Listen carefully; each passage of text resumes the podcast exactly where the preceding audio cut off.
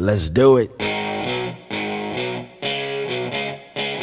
And now, shining the spotlight on the future of hockey. Hello, it's Bowen Byram of the Vancouver Giants. I'm Kirby Dach of the Saskatoon Blades. I'm Dylan Cozens of the Lethbridge Hurricanes. Hey guys, this is Cam here. Spencer Knight. This is Matt Boldy. It's Alex Turcotte from Team USA. Hi, it's Moritz Seider from the Adler Mannheim. This is Alexis Lafreniere of the Rimouski Oceanic.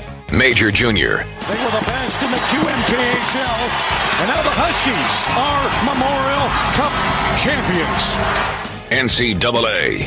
Everybody in that Bulldog section's on their feet. The bench is ready to party as the UMD Bulldogs are back to back national champions.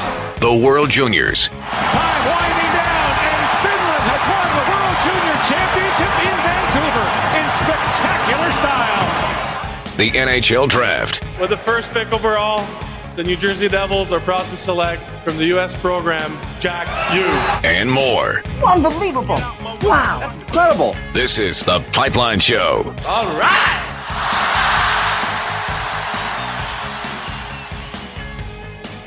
Well, good weekend and welcome to another episode of The Pipeline Show. My name is Guy Flaming. Thanks again for uh, taking the time to download this week's episode. If you're a returning listener, much appreciated. If you're a newcomer to the program, then uh, welcome aboard. And uh, wherever you got your the copy of this week's episode, if there is a way to leave a, a rating or a ranking or a comment or both, uh, please take a, a, second and do that. It would be a, a big help for uh, promoting the show and also uh, for letting other folks know who maybe just stumble across it as they're doing a search or something like that. Uh, give them a little bit of information about the show before they try it. might encourage them to try it. So I'd appreciate it if you would leave a comment or a ranking or a rating or both wherever you get your uh, copy of the Pipeline Show. As always, we start with the question of the day. I put that on on uh, Twitter early uh, this morning on uh, Friday as I'm speaking with you right now. It's uh, Friday morning. Uh, the question of the day this week here on the Pipeline Show, the basic premise of the show is I want to talk, uh, I want to introduce the audience to the future of the NHL, whether that's uh, mostly players, sometimes coaches. Uh, but where do future NHL players come from? Well, mostly they come from the uh, Canadian Hockey League or from the NCAA, sometimes from Europe. And I, I talked to those guys uh, in the in the 2020 uh, draft spotlight or whatever year it happens to be. So those are the leagues I mainly focus on, the CHL and the NCAA. But uh, I do talk about other leagues and, and, cover other leagues as well here on the show. If you're a, a longtime listener, you know I, I get into you know the CJHL, whether it's the AJHL or the BCHL, or you know we've uh, this past summer had the commissioners on from several CJHL leagues uh, across uh, Canada. Uh, I've also talked uh, about the USHL. dipped my toe into the NAHL. Haven't done a lot with the North American Hockey League, and that's part of the reason for the the question of the week uh, U Sports. Uh, I've been talking a lot about U Sports this year because it's becoming much more of a NHL producer, or at least a pro hockey producer, uh, than it was, say, 15, 20 years ago. Uh, we're seeing players every year now signing pro deals to play in North America, uh, and uh, and some of those guys go on to the NHL. So it's now a league that I think is important to cover as well. So that is uh, where the question comes from. The question of the week: Which of these leagues do you want to hear about and guests from the most. And if you have any specific uh, player or coach or GM requests, uh, you can certainly uh, let me know on Twitter as well. You can find the poll at TPS underscore Gee. And uh, the uh, early lead in the uh, vote, and oh, these are the four leagues that I put up U Sports, the CJHL, the American Hockey League, or the USHL slash NAHL. Right now, U Sports has the lead on the poll, but you can find that at TPS underscore Gee. Let's get to the news and notes, and I think you almost have to start with uh, the hot topic of the uh, the week here. After the uh, firing of Mike Babcock in Toronto and the subsequent fallout that's uh, hit the Calgary Flames, and uh, news breaking here today, and by the time you're hearing this, it, it will no longer be news. Uh, but Bill Peters is out with the Calgary Flames, and all of this stemming from uh, the way they've treated their players at the NHL level and at the minor hockey league level or at the uh, minor pro level uh, for Bill Peters with Akim Aliu. And of course, Akim Aliu has had these experiences for uh, much of his life, uh, dating back to junior hockey days. Steve Downie. you can find all those stories. Just Google that if you want. But that's pretty much, I think, where we have to start.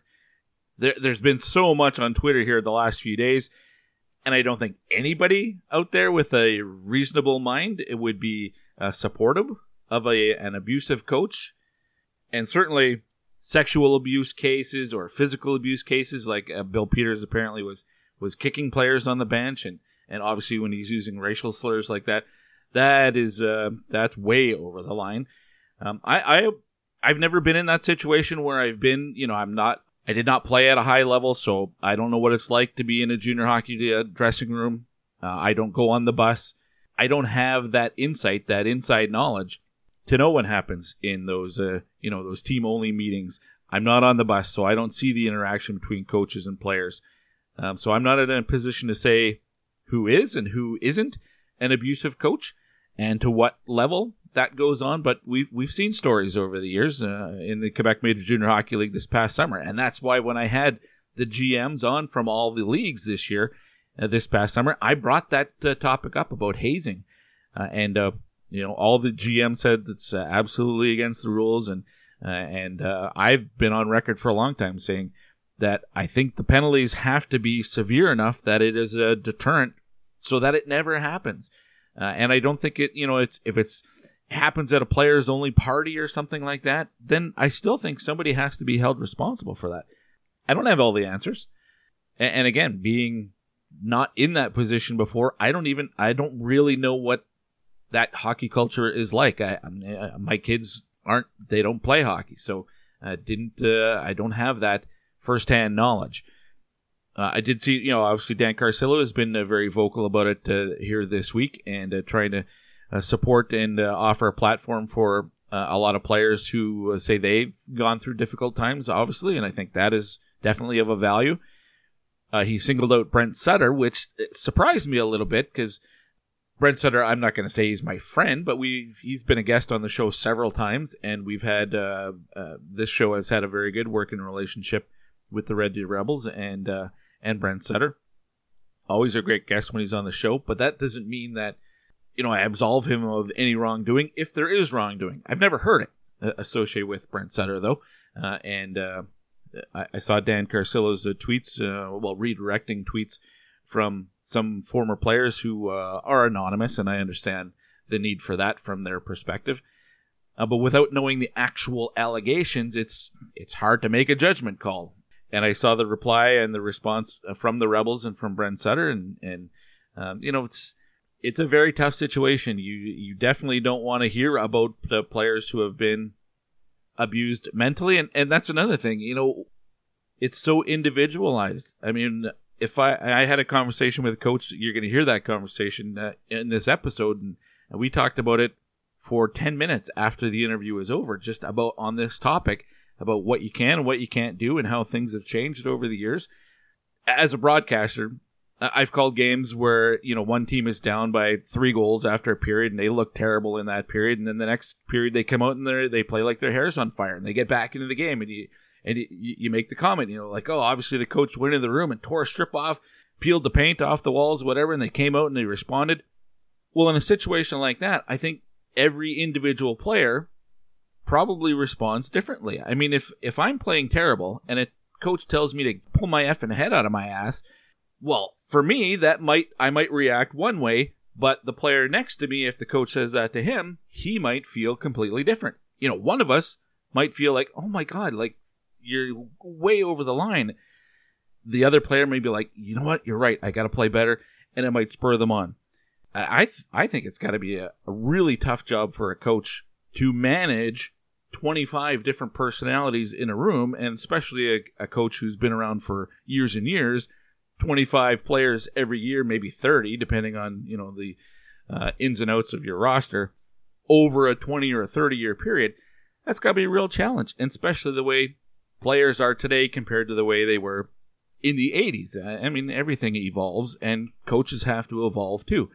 So when these allegations uh, against uh, Brent Sutter have been made, I'd never heard anything like that about Brent Sutter. Obviously, we see him on the bench. He can be a very passionate and fired up guy. But that doesn't mean that he's mistreating his players. Now, Dan Carcillo's tweets say from from other players, uh, from past players, uh, say that that has happened for them. But now we're also seeing former rebels like uh, Brandon Hagel and uh, Jeff DeWitt and some others who are supporting Brent Sutter and saying that wasn't the case for them. He always held us accountable. Uh, and maybe that's see that's where I was talking about. You know what Brandon Hagel hears in a in a message is one thing, and what that same message is delivered to somebody else might come across to that player as over the line.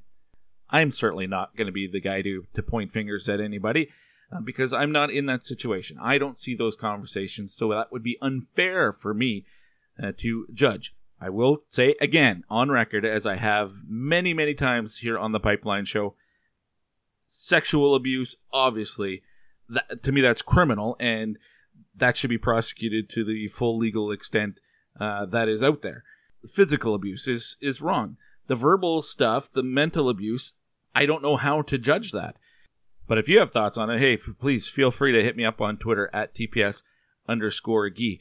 Now, I, have heard things about different coaches in the WHL in the past. There were stories about Kevin Constantine with the Everett Silvertips.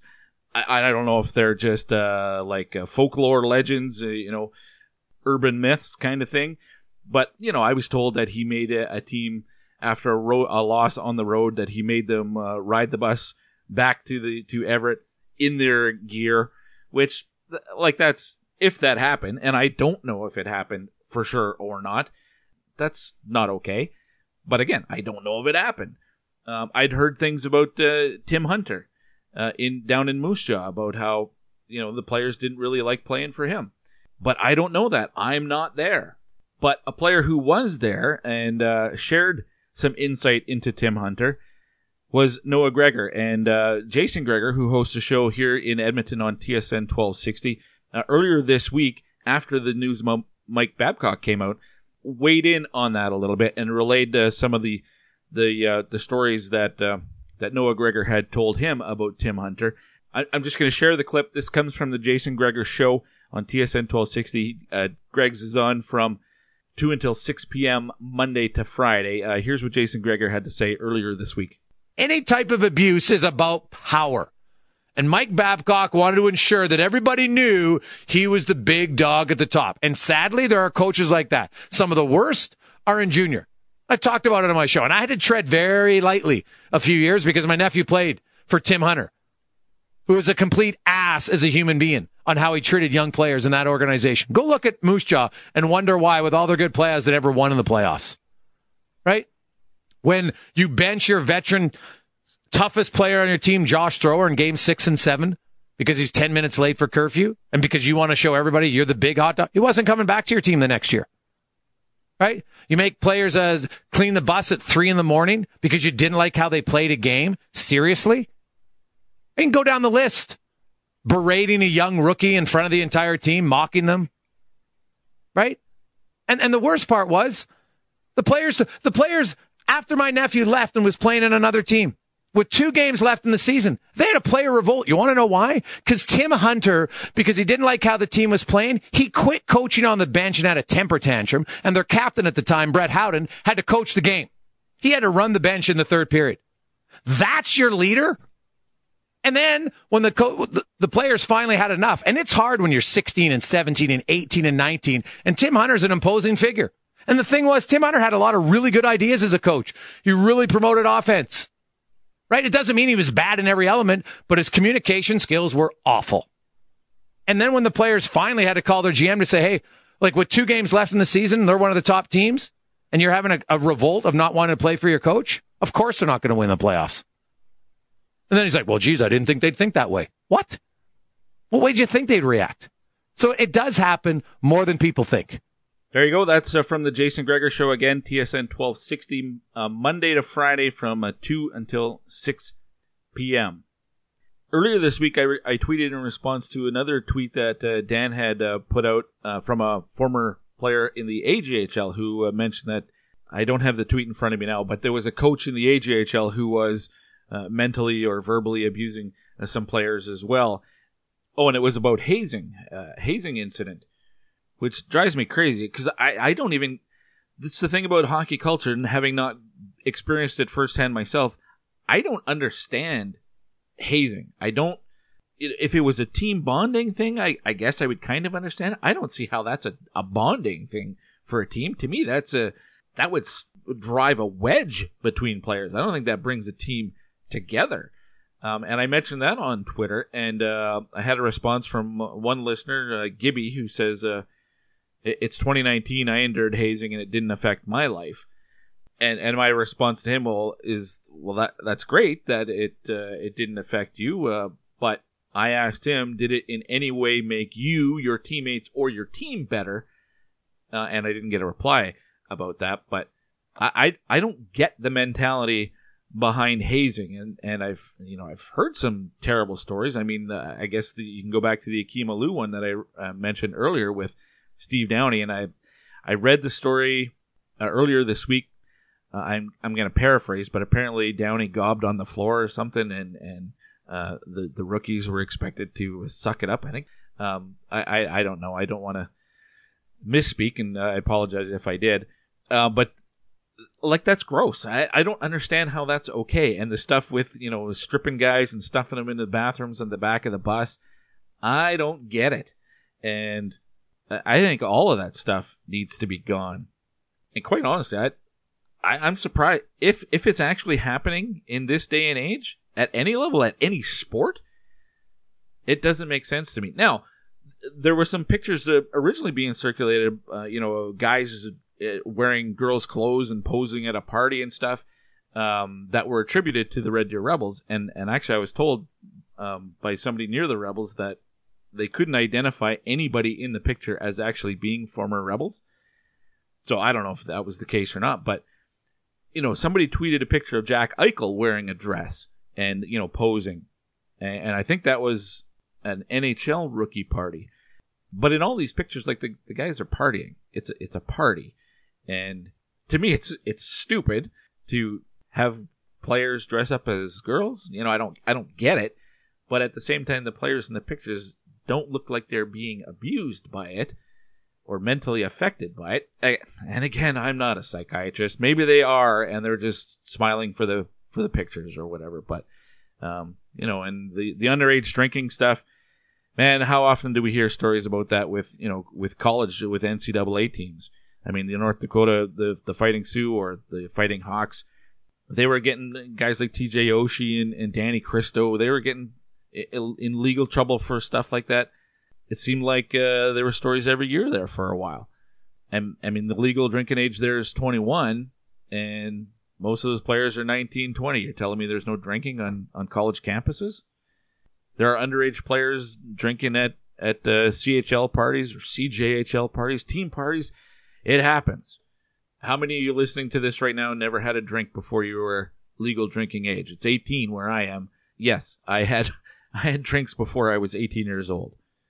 Now, if there are other things happening at team parties that uh, go way over the line in terms of of hazing or then that opens the door that's a bigger issue.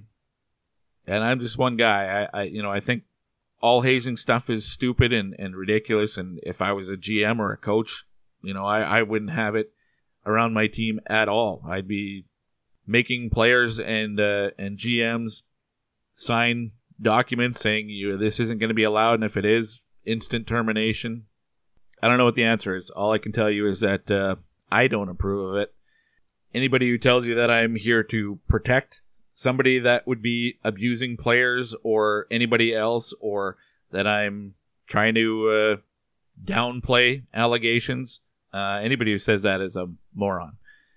I do not approve of any sort of abuse uh, to players. Okay, can we move on with the show now? That would be great. Uh, here's uh, what is coming down the pipe today. I didn't get to any of the news and notes that I usually do, but I thought this topic deserved uh, more attention. Uh, but I do have four guests you're going to hear from today. Two 2020 draft spotlight segments. We're going to lead the show off with one of them. Dawson Mercer, who plays for the Drummondville Voltigeurs out of the Quebec Major Junior Hockey League, uh, rated by everybody as a first round pick. HockeyProspect.com actually has him as a top 10 pick right now in their most recent ranking. I had a chat with him very early this past week. We'll share that conversation with you. From there, we go to our NCAA campus report. The head coach from Air Force, Frank Serratore. Man, he is a legend. Really enjoyed the conversation with Frank. It's the second time, maybe the third time I've had him on the show, and uh, I I almost wish I could have a uh, regular weekly or monthly segment with Frank. It's audio gold whenever you can uh, speak with Frank Serratore. From there, our uh, in the dub segment will feature one half of WHL Unfiltered, Shawn Mullin, longtime voice of the Swift Current Broncos, and as he says, uh, two weeks uh, he was the voice of the Peterborough Petes this past summer. He's back in Swift now and uh, co-hosting uh, Dub Network's WHL podcast. That's WHL Unfiltered. Uh, chat with him about some hot topics around the Western Hockey League. And we'll close out the show today with another 2020 draft spotlight. Carter Savoie of the Sherwood Park Crusaders leads the league in scoring. Probably will star for Canada West at the uh, World Junior A Challenge here in the next couple of weeks, and is up for the NHL draft this year and uh, ranked uh, just outside the first round. Probably a you know a solid second rounder. Headed to Denver uh, probably next year. That comes up with him and uh, just super talent. Not a big guy, but boy, he's got lots of skill. And if you recognize that name, yes, Matthew Savoie is his younger brother. But uh, today it's Carter Savoie uh, that will close out the show. But we kick it off with the 2020 draft spotlight. Dawson Mercer of the Drummondville Voltigeur. He's up first here on the Pipeline Show with Guy Flaming. And Raymond stays with him. Lafreniere pokes it ahead, still has it. Rolling puck. Lafreniere works in, shoots, scores! What a goal by Alexis Lafreniere! A superstar in the making! This is Alexis Lafreniere of the Rimouski Oceanic, and you're listening to the Pipeline Show.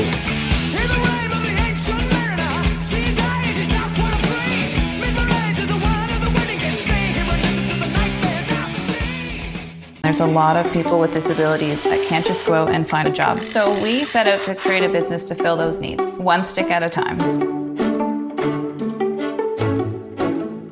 The Store Next Door Gift Shop is a Yarmouth based manufacturer and retail outlet store. So we make great ideas that any of our employees come up with, and we reuse and recycle as much as possible. Our most popular item is probably our hockey furniture.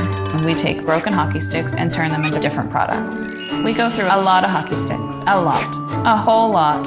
Considering that it's only been a year and we're shipping internationally, I think that that's been a huge success. Most people's reactions are, wow, you do this here.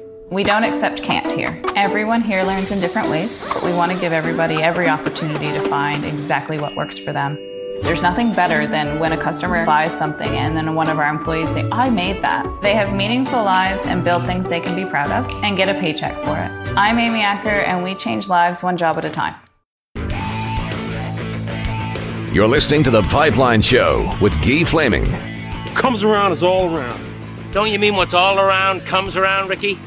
We are back on the Pipeline Show. We're going to kick this episode off with the 2020 Draft Spotlight. And uh, for this, we're heading out to the Quebec Major Junior Hockey League uh, to Quebec, but my guest actually comes from Newfoundland. Uh, and uh, pleased to get a chance to speak with a guy who might, uh, right now, being projected as a first rounder, maybe even the top 10. Dawson Mercer of the Drummondville Voltigeur is my guest. Dawson, welcome to the Pipeline Show. Thank you very much. I appreciate being here. Well, tell me how the uh, season has gone for you in the Voltigeur right now. I can look at the stats and see, well, the numbers are certainly there for you. I, am guessing you're pretty happy with the way things have gone. Yeah, for sure. We we came in this year with obviously a different group from last year's team with a much younger and a lot of rookies, and we we just wanted to make sure we got better every day. And I feel like we've proven that this year with the the games, the amount of games we won, and from what people were projecting us to be, I feel like we really accomplished a lot more than what they expected. But what we felt that we were going to do anyways this year. Everybody's chasing Sherbrooke right now, but uh, the Volts are, uh, you know, in that next group of teams that are, are trying to track them down. Uh, have you uh, gone head to head with the Phoenix uh, so far this year? And if so, uh, how'd that work out? Yeah, we, we just played them on Friday. We just beat them nice. two to nothing in a close game at home. It was a big game from our full group, but it was, it was a cool experience to be, be in front of against that top team in the CHL to put them down. So now you're uh, you're in their heads now. You've got that mental advantage. Oh yeah, yeah. It feels good against to get those important wins, especially in your conference wins uh, against those guys to bring our ranking up. As we're speaking right now, uh, we're 21 games into the season. You have 34 points. This interview will come out in about four or five days, so things could change before then. But uh, 17 goals, 17 assists. Uh, are you pretty happy with that that production? I mean, you're on pace to blow past your numbers from last year, and that was a good year. Yeah, obviously, yeah, I'm happy with the numbers I put up, but especially with the the amount of games we've been winning is important too this year. But my um I like to keep it pretty consistent on both sides of it with the amount of goals and amount of assists. Also, I don't want to be led to just a single out player of a goal scorer or playmaker. I like to keep them both in a a general range within the two, and I feel like I'm doing a good job of that. You're reading my mind, Dawson. It's like you're uh, answering my questions before I ask. I was going to ask if you see yourself more as a, a shooter or a playmaker, but um, it, is it uh, important for you to? I don't know. Is that keeping the opposition guessing, or or how do you view that? No, I just I, I like to take what the game gives me. You know, I you never uh, shot on goal is never a bad option, but obviously you want to make that goalie have more of a decision to make. You don't want him to know that you're always going to be the shooter or the passer on the two on ones. You know, you just want to change it up a bit, and I feel like I, I use the variety really good. Uh, are you a guy who sets a, like statistical goals for yourself at the start of the year? I mean, 30 goals last year. Do you say, well, I want to hit 50 or something this year? Are, you that type of a player? Um, somewhat in a little bit, but I would say mostly of just like getting better every game, looking at it step by step of just focusing on one game at a time. So I just look in the the short term span of it, but obviously, yeah, I want to surpass my goals from last year and and all of my individual stats from last year. I want to make sure they they improve this year. So that's just the main thing I'm looking at for me. All right, excellent. Dawson Mercer from the Drummondville Voltigeur is my guest here on the Pipeline Show in the 2020 Draft Spotlight. And Dawson, what I like to do in this segment of the show is uh, let my audience kind of get to know somebody that's in your position, being that it is your NHL draft year and. Uh, the audience is across North America, so not everybody that's hearing this will know. Uh, they don't get to watch the the Voltigeur play and might not know who Dawson Mercer is right now. Uh, so let's get to know you a little bit. Uh, where are you from? I'm from Bay Roberts, Newfoundland. Little town outside of the city, St. John's. I'm about one hour away of uh, population around 7,000. 7,000 people in Bay Roberts. All right. Uh, and you remember how old you were when you first started playing? Oh, I would say around five five years old. Around that age, I feel that the most common age for most young hockey players when they begin, but I would say around that time. All right. Who got you into it uh, back then, or is it just you know all your friends are playing, so you want to play too?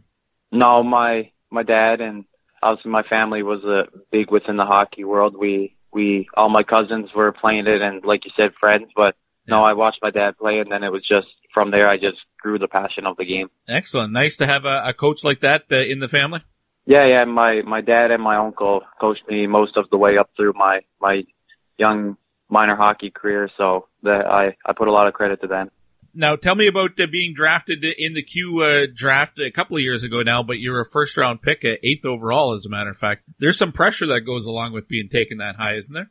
Um, not too much. I, I don't really take the pressure much. I I find it it sometimes makes players get away from their game and they they struggle a bit more. So I don't I don't find I take the pressure. I want to just it, you understand things are going to happen and like you want to accomplish those big things. So I just take it that small step to make sure I don't I don't let it affect my game. So I, I enjoyed the moment, but then as soon as I came back to uh, like the training camp here, I, I was no different than any other player. Now the uh, the, the transition going from Newfoundland to, to into playing in Quebec is there was there a language barrier at first? Did you have to get over?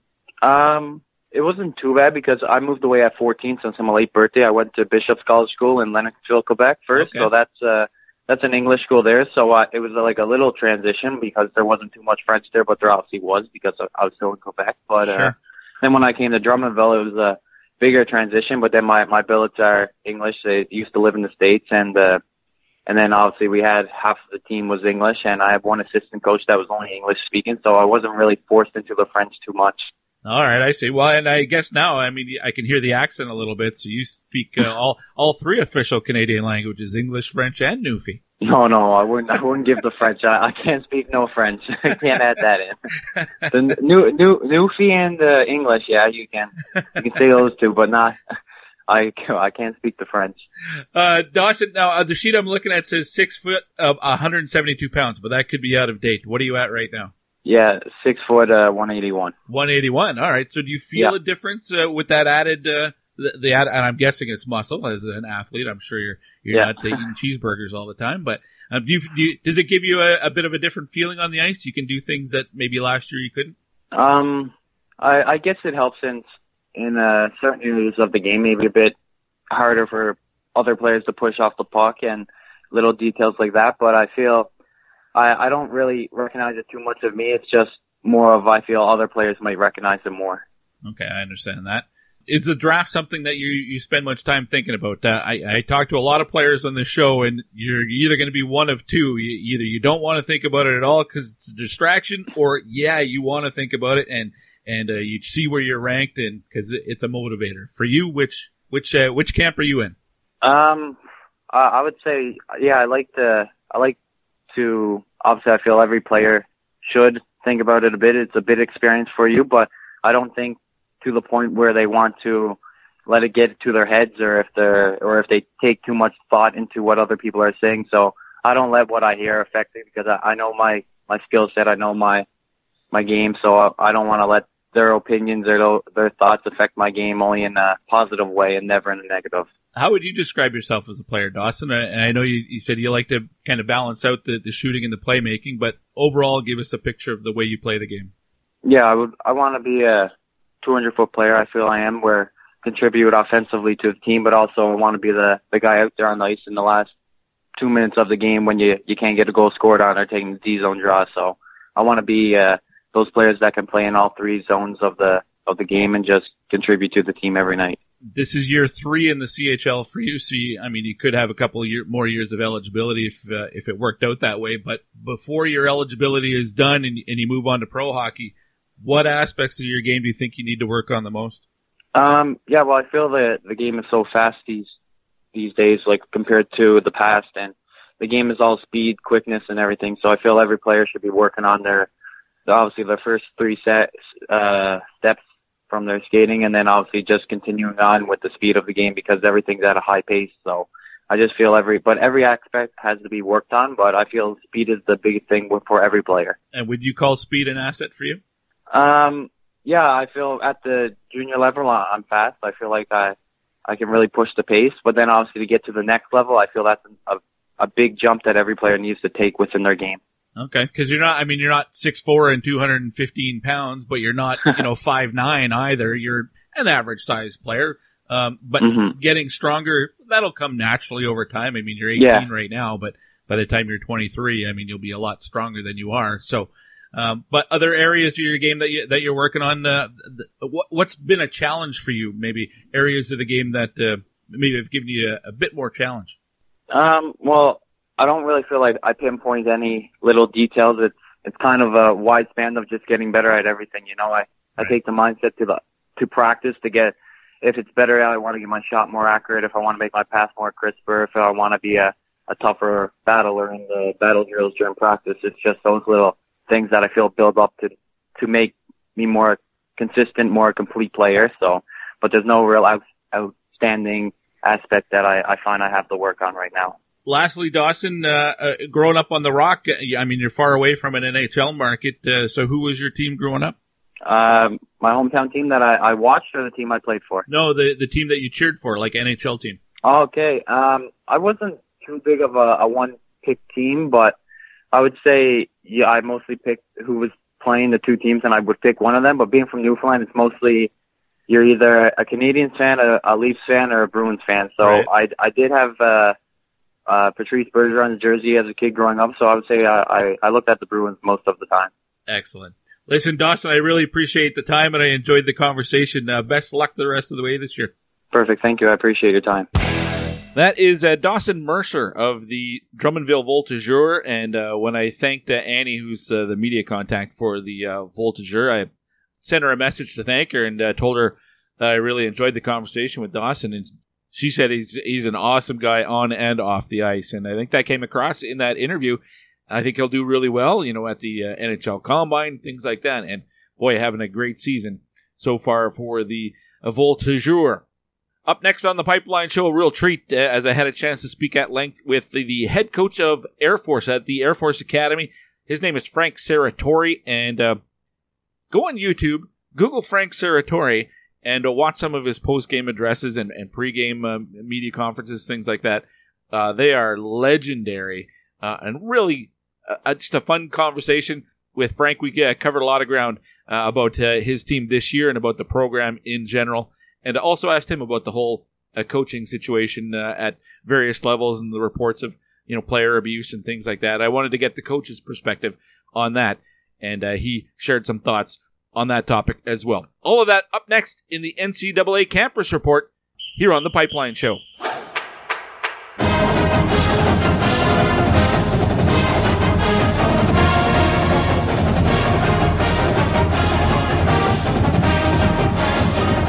This is Greg Carvel with UMass, and you're listening to The Pipeline Show.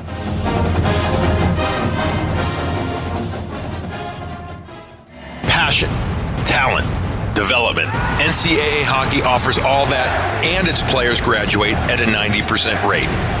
Jonathan Toews. Backhand scores! Wow, what a goal! Colton Parayko. And Patrick Sharp were stars on campus before the NHL stage. Whether you are a fan or a player, nothing compares to college hockey.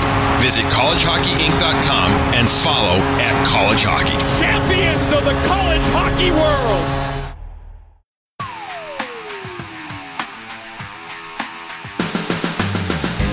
You're listening to The Pipeline Show with Guy Flaming. And here he is, having the time of his life. We are back on the Pipeline Show, and it's time for our NCAA Campus Report, which, as always, is brought to you by College Hockey Inc. If you are a player or you have a player in your family and they are looking to explore all of their options uh, to get to the next level, and the, the college option is of interest to them, there's some things you need to know, and College Hockey Inc. is a great place to have some of those uh, questions answered. You can get in touch with Mike Snee or Nate Ewell, and uh, they can help you along as well. Uh, the campus report, uh, well, hey, I'm getting a, a ratings bump for this show as my guest today. The head coach from Air Force uh, joins me once again is Frank Serratore. coach, great to have you on the Pipeline Show once again. Thanks for taking the time. How are you? Great, Guy. How's things in the Great White North? Oh, terrific. winter has definitely arrived in my neck of the woods, though, out in Alberta, but uh, for the most part, it's been uh, okay so far. What about in uh, Colorado? It's uh, you know what? It's a snowstorm in Colorado. I'm glad I'm not there.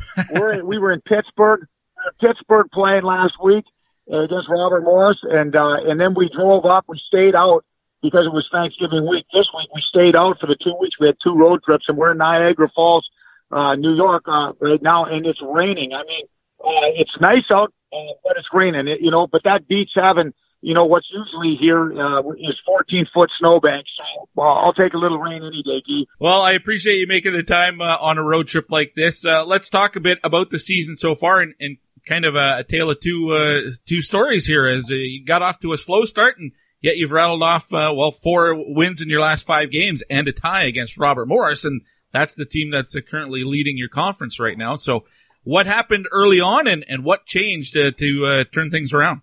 Well, first of all, like the, the we graduated the two classes that took us to those two NCAA Final Eights. Uh, when we had uh, knocked off uh, Western Michigan in in uh, 17 and uh, number one St. Cloud in 18 and and won our conference. We graduated the nucleus of that group. So we had a young team coming back this year, and uh, the general manager, uh, my, our general manager, should uh, should be fired uh, for for scheduling Notre Dame, which is an, an NCAA uh, you know, they're a contender for the national title. Mm-hmm. And Arizona State also was a uh, was an NCAA tournament team as an independent last year, and, and they're a candidate again to go.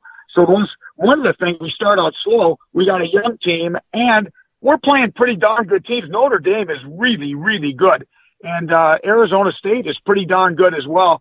And uh, and then we got into league play. We lost those first four games. Then we get into league play, and we played um, RIT we outshoot RIT over two games at home, 81 to 20, 81 to 20 over two games. We score one goal, Gee. Yeah. And I, I felt so bad for our kids, but we've got a young team, but oh, they got a good attitude. Been the best, probably the best practice team that I've had in a long, long time. These kids really want to get good. And I've said all along, I just how much I like this group, how much I believe in this group. And, um, then we went out to Sacred Heart and Sacred Heart's got you know, four or five really, really good forwards. And, uh, and they took us to the woodshed on, on Friday night, and which was really our only stinker, and they beat us good.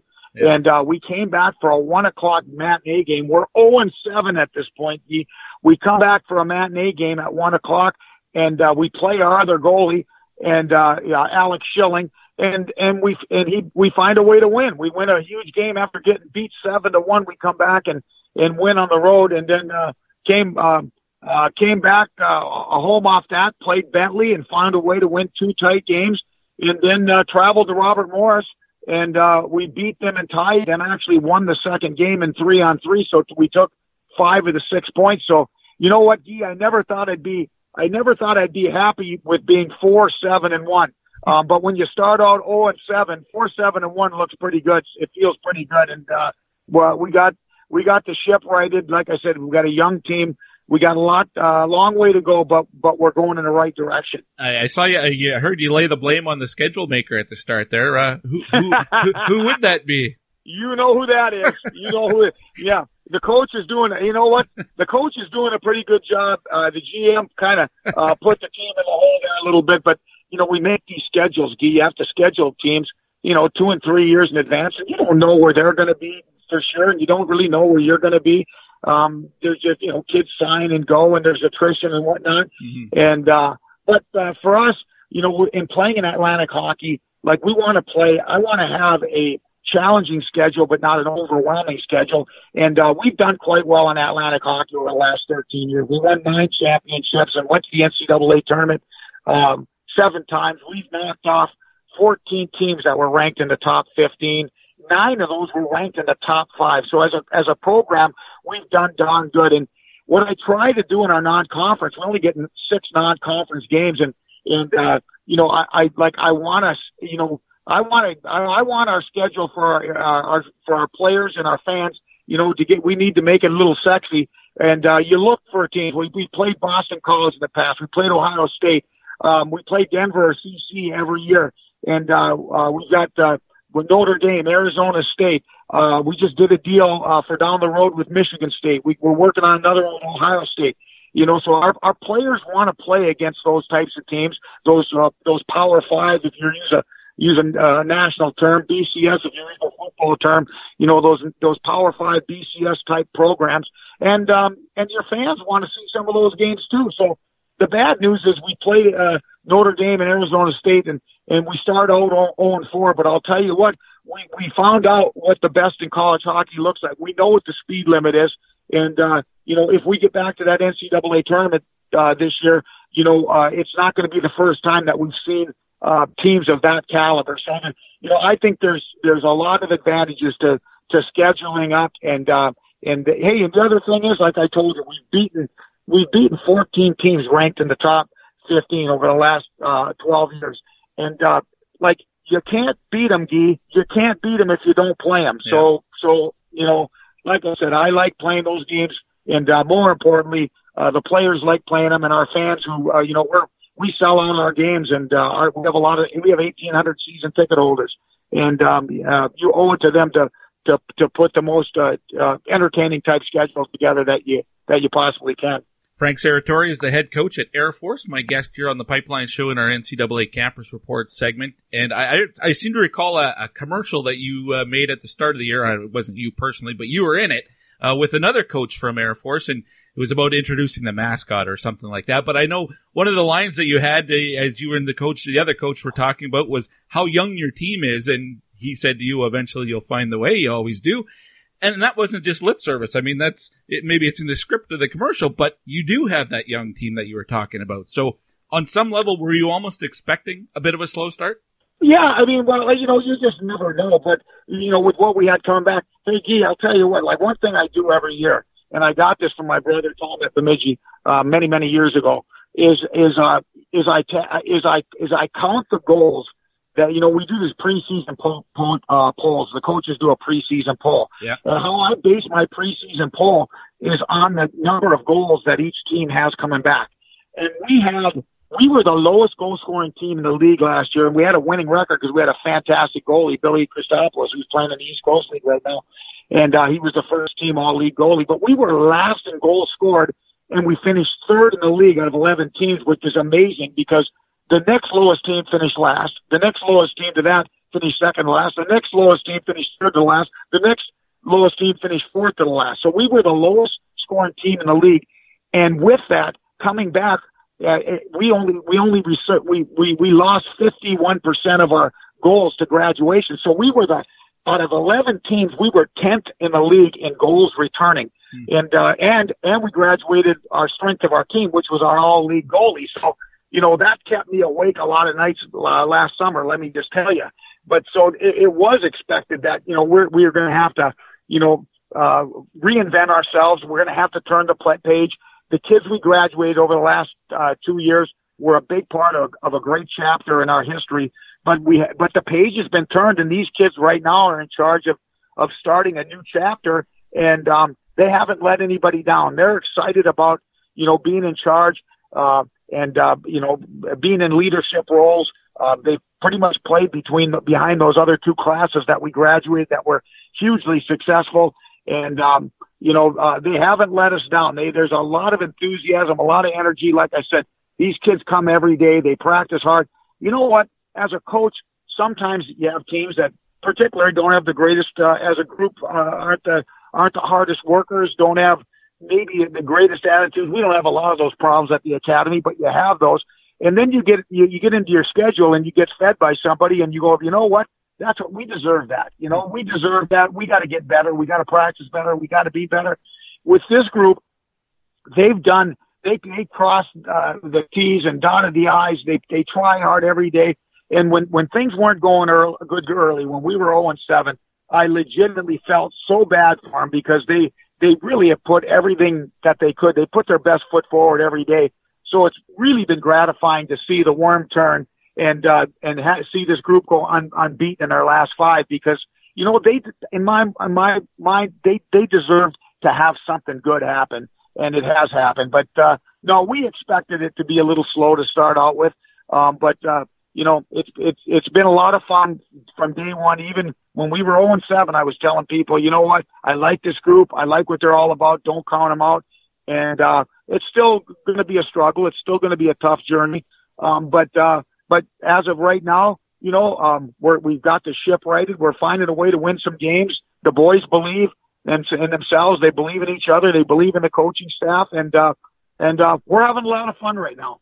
Coach, the last time or the first time we had you on the Pipeline Show, it's got to be over a decade ago by now. But I remember talking to you about just the uniqueness uh, when it comes to recruiting. You know, you kind of compared to other programs, well, you can't, you're not bringing in Canadians, you're not bringing in Swedes or, or Finns or anything like that. So you're limited in that aspect. And then there was at that time you know, players graduate uh, from your program and they go on and they join the Air Force. And so you're looking, you're, you're getting a, a very specific type of player that's coming your way. Some of that has changed here in the last few years, hasn't it? I mean, Shane Starrett played for you and, and now he's, he, he left and uh, immediately was able to start playing professional hockey. Can you kind of just uh, talk about the change and, and how that's maybe a, changed the way you are able to recruit?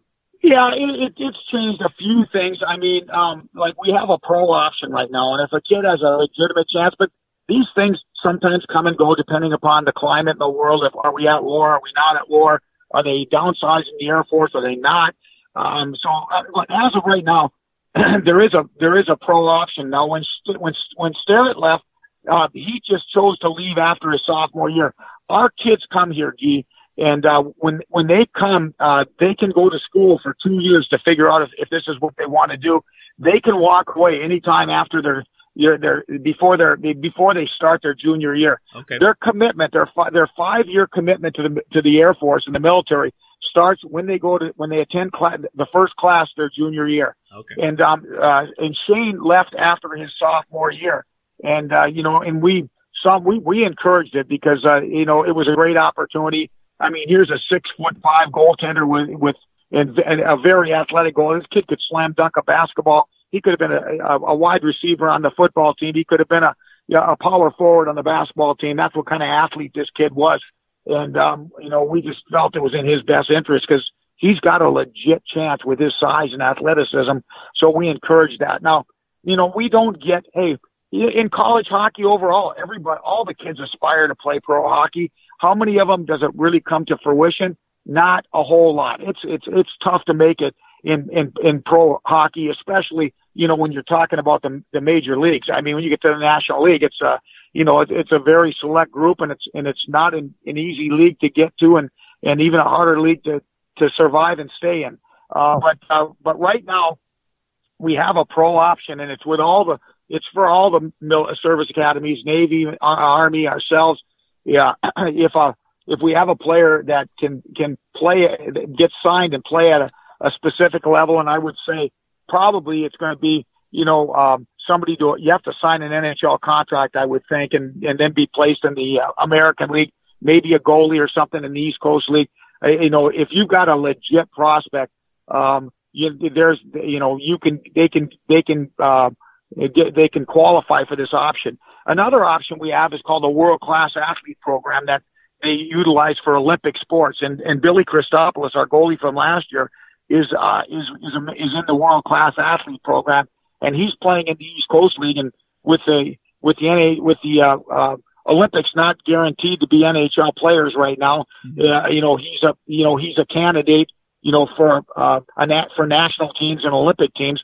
So he's playing in the East Coast League in the World Class Athlete Program, and and uh, we have you know track athletes and and uh, oh, you know all the whatever sports that are that are in the Olympics. Uh, uh, our athletes can you know if they're if they're if they're if, if they've uh, performed at a, at a high level, can qualify for that program as well.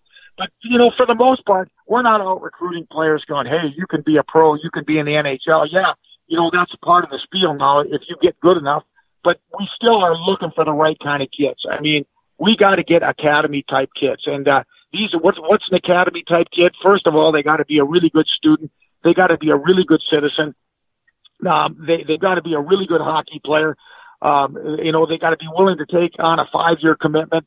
Uh, they've got to be an American citizen, or for you people listening from the Great White North, uh, a dual citizen, because we've had several uh, dual citizens that have, have played here. Also, West Point's had a had a couple as well, hmm. and um, so you know those are the qualifications, and and and we're looking for people, young men that are going to come in and be able to assimilate the, our culture, the culture of the academy, and um, and eventually you know, grow and assimilate through the process into into being great Air Force officers. And uh, so we're looking for a certain kid, and and uh, this the pool is very small compared to when you know when you think of all the you know the stipulations that I just listed. The the pool is very small, but those kids are out there, and uh, and our job is to find those kind of kids and those kind of families that are looking at what we have. And uh, hey, I mean, you want to come and play really good Division One hockey? We've we've got that. You want to get an Ivy League type education? We've got that. You want to be on a on a full scholarship, not just a full scholarship, but they pay you to go here. We've got that. Are you looking for a guaranteed career afterwards that you can utilize for, you know, to you can stay in the in the Air Force for 20 years and graduate or and uh, retire in your 40s, you know, or you can leave and go work for a Fortune 500 company after five years and and uh, make a seamless transition into the civilian sector. I mean, the, like if that's appealing to you, then then our place is a place that that that you need to look into. Um, but like I said, it, uh, it, just because we have this pro option now, it's not like we're out and we're going to recruit a completely different animal. We're not. We're we're looking for academy type kids, and and now if they come in and and all of a sudden, you know, they uh, they're like David Robinson at, at, at at Navy, and they grow six inches, and and all of a sudden you know, uh, uh show that they have legit major league potential, you know, there's opportunities in, uh, in, in professional sports for those type of athletes. When you had Eric Ehn and, and Jacques Lamoureux and Andrew Volkening, I mean, those guys were stars for you. Did they have that option and, and just chose to, to stick through and, and uh, follow, you know, and graduate at uh, at the academy? It was not as clear then, G. It wasn't. Uh, you know, what we did back in those days is we tried to get those kids stationed um, near a, a minor league team, ah. and um, all, and uh, all those kids played some games in the East Coast League or the American League um, uh, because we got we got them stationed, and then they played when they could, and uh, um, you know, but you know, but that that's a lot more difficult than you know, hey, they're working a day job for the Air Force, and then they're going to practice, and then they're they're they're playing games on the weekend. Um, it, it was kind of a of, of a more of a part-time pro deal. Uh, Greg Flynn did the same thing with the with the Devils, um, the Albany Devils, and uh, uh, but this is legit. Like right now, um, you know, if a guy graduates with it and gets this pro option, they are their job as a their job for the Air Force is going and and playing in the American League or playing in the East Coast League. The same thing with Billy Christopoulos in the World Class Athlete Program. He's playing in the East Coast League right now with South Carolina. That's his job. He he's he's out there. His job is is to play hockey for South Carolina. Frank Serratore is the head coach at Air Force, uh, my guest here on the Pipeline Show. You mentioned your brother Tom, uh, who's coaching at Bemidji State, and I, I, I always just wondered, uh, you know, if you guys keep track of the head-to-head, how often you actually the two programs meet? I'm a little surprised you guys don't schedule uh, to meet with each other every year, but who holds bragging rights uh, if and when you have met? Well, uh, let me tell you, Guy. Um, right now, in the overall record, uh, my little brother uh, has took his big brother to the woodshed overall, and uh, uh, uh, he has done a fantastic job. Like I always, people always ask me from my hometown, "Are you the greatest coach ever to come from your hometown, Coleraine, Minnesota?" I go, "I'm not even the greatest coach to come out of my own family." You know, uh, uh, Tom uh, has done a fantastic job. He's a terrific hockey guy, and uh, you know they have they they have the overall uh, advantage. Uh, win loss wise, he's got the overall advantage. But you know something, Geek? Um, you know who won the last game that we played mm. between us? You know who won the last game? Tell me. Big Brother won the last game. And and unless we play in the NCAA tournament, that is going to be the last game we ever play because I'm taking that one. I'm taking Big Brother's taking that one to the to the grave. You know what? You might have won all those other ones, but Big Brother won the Big Brother put a little thumping on you in the last one, and that's hey, you got to go with what you got. Um, and uh, you know that's what I got, and that's what I'm staying with. And uh, uh, so he's like, you know, he wants to play right, right away after we won that uh, game last year on Saturday at Air Force. Hey, we need to schedule again. I go, we ain't ever playing again, brother. we ain't ever playing unless we play in the NCAA tournament. I'm taking this one. You know what? I'm feeling pretty good about the family, uh, about the little uh, family uh, uh, series right now, and uh, I think I'll just take this last one to the grave. That's outstanding. Uh, Coach, before I let you go, and I, I mentioned this to you before uh, we started uh, the actual interview, but uh, since we booked this interview and set it up, there's kind of been the, the uh, ugly stories that have come out the last couple days about uh, some players who are have come forth with um, you know abusive stories of, of coaches along the way at points of their career. You're a passionate coach. You're a competitive guy. How do you you know, fire up your team. I don't know if you're, you're, you, you're losing 7-1 to a couple of weeks ago to, to uh, Sacred Heart. Uh, I don't know if you go into the dressing room and, and have a message. How do you not cross the line though? Because you got to bring out the best of your players. And I've never been in that situation. I don't know how you don't cross the line sometimes. Um, maybe can you give me your perspective on uh, what's ha- been happening here the last couple of days? Well, I can't tell you anything about anybody else.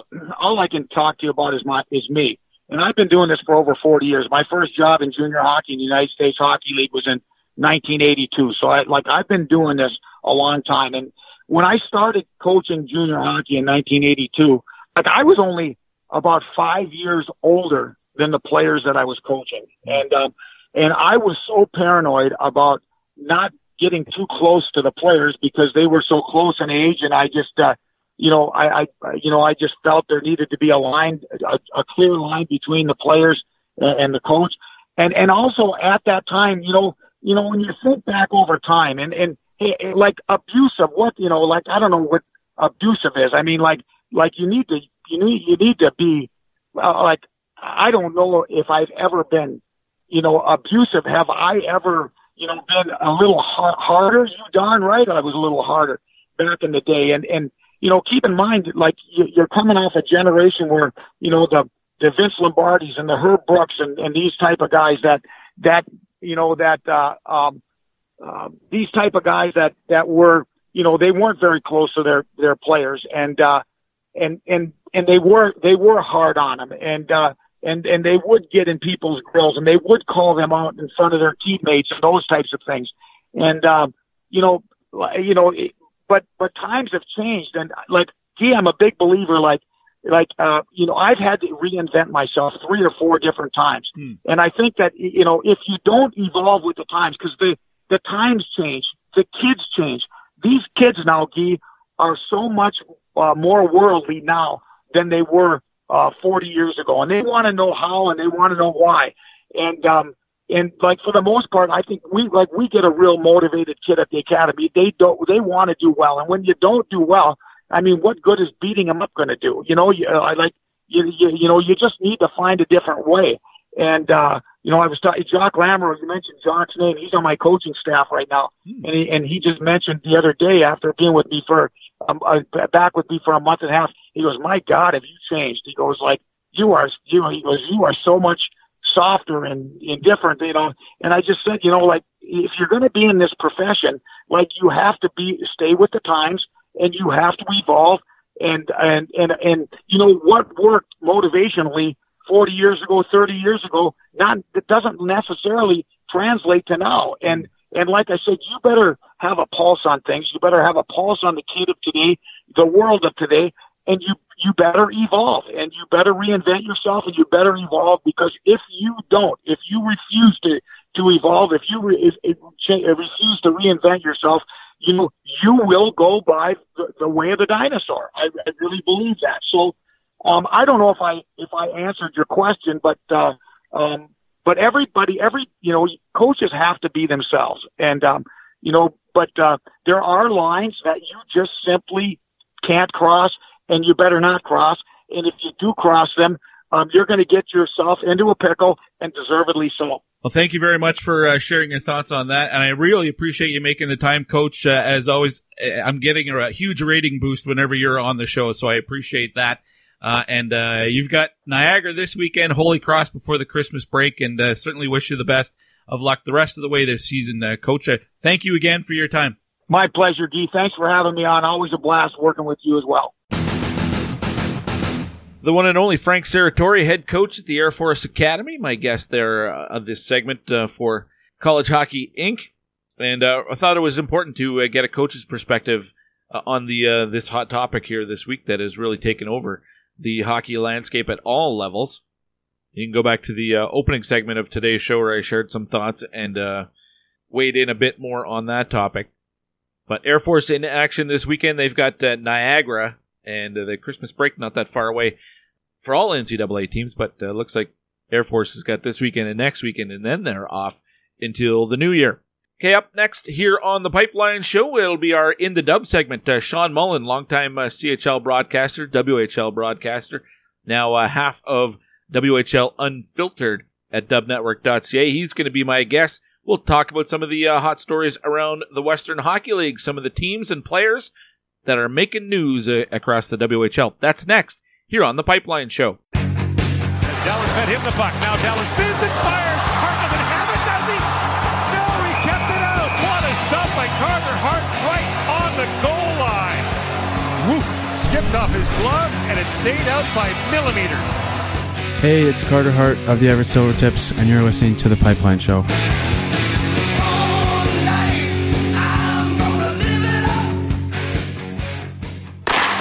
Your weekend with WHL hockey action. This Saturday night, it's the Battle of Alberta as your Edmonton Oil Kings go head to head against the Calgary Hitmen at Rogers Place. Then, Sunday afternoon at 4, it's Oil Kings versus the Regina Pats. The holidays are on the way. Make your festive colors red and blue. Don't miss the Oil Kings live. Great family entertainment at Rogers Place starts at just $20 a seat. Save on day of game pricing now at oilkings.ca.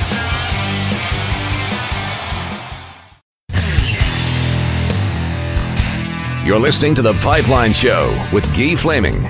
You don't scare me. I got chunks of guys like you in my stool. And we're back on The Pipeline Show with Guy Flaming. Let's get to our In the Dub segment, as always brought to you by dubnetwork.ca. Stay up to date on everything happening around the world of the Western Hockey League by visiting dubnetwork.ca. Make it a regular stop. Uh, put it, uh, save it to your toolbar, whatever the kids call that these days. Uh, I'm old, but my next guest is not as old as I am. Uh, Shawn Mullin, a longtime veteran broadcaster in the CHL. You did some stuff in the OHL before you came out here, didn't you? Um, sort of. I was on a color commentator, I color commentated for one Rogers telecast uh, between Owen, between uh, Barrie and Ottawa. Otherwise, I did a little bit of sports stuff for the Owen Sound radio station that right. included OHL stuff, but okay. not any play-by-play right I seem to recall when I first actually started uh, getting to know you a little bit. We were in the same fantasy league for a while, um, but the mm-hmm. I thought you were with the uh, working around the Owen Sound Attack, or at least part of their broadcast or something. No, I wasn't. I actually was uh, on television, part of the Junior B broadcasts out there and the Junior B lacrosse. But I okay. did some stuff uh, on the radio where we talked about the team. So, okay. and never actually got involved in the attack broadcast. And Fair then, enough. You know, I was uh, I was the voice of the Pete's for about two weeks. That's right. and, and in Before I had to between, for family reasons. yeah, and in between, you're uh, the longtime broadcaster of the Swift Current Broncos, and that's where you are again back in Swift Current and uh, co-hosting WHL Unfiltered, uh, which you can find at Dub Network. So great tie-in, great segue. Uh, all right, let's talk some Mhm. WHL. And uh, I, I, for me, one of the the best, brightest stories uh, of this season are the Lethbridge Hurricanes. And you know, I at the start of the year, I said, well, they're they're going to be a playoff team, but not expecting much from the Hurricanes. Maybe fourth place in the Central Division, and lo and behold, right now they're statistically uh, on top of the WHL uh, in points. And when I look at this roster, it's not necessarily you know just uh, uh, one or two guys leading the way, but uh, this is it seems to be a group effort. They might have one or two lines, uh, but it's not just the, you know the drafted guys who are uh, uh, doing all the scoring for them. What if what's impressed you about Lethbridge? Are you at all surprised? I have to say that I am because in the preseason I didn't expect this at all. I saw them kind of uh, you know slightly above the mix of the teams that would be battling for a playoff spot. So I'm very much impressed with what they've been able to pull off. And really, at this point, should we be surprised of the Peter Anholt and uh, Brent Kisio combination? Because even in years that are supposed to be down years, they find a way to put a very exciting product on the ice. They play an up-tempo game. They seem to get the most out of their offensive players. And there are guys who obviously had a lot of skill that have come to Lethbridge and been able to take that skill game to the next level. Just think of Olivier Okuliar, uh, a guy who had a good season in the uh, Quebec League last year, but obviously an extreme talent and put in the systems that he's put in with Lethbridge, given the freedom he's been given playing with the kind of players he's been able to play with, he's taken his game to another level. And it seems like on a consistent basis, it's an organization that gets more out of guys. And that says a lot about what they've been able to accomplish. And there's some good players. You know, DJ Jerome was a nice ad. It took him a while to find that kind of game, but he started to find it in Victoria, so not surprised he would continue.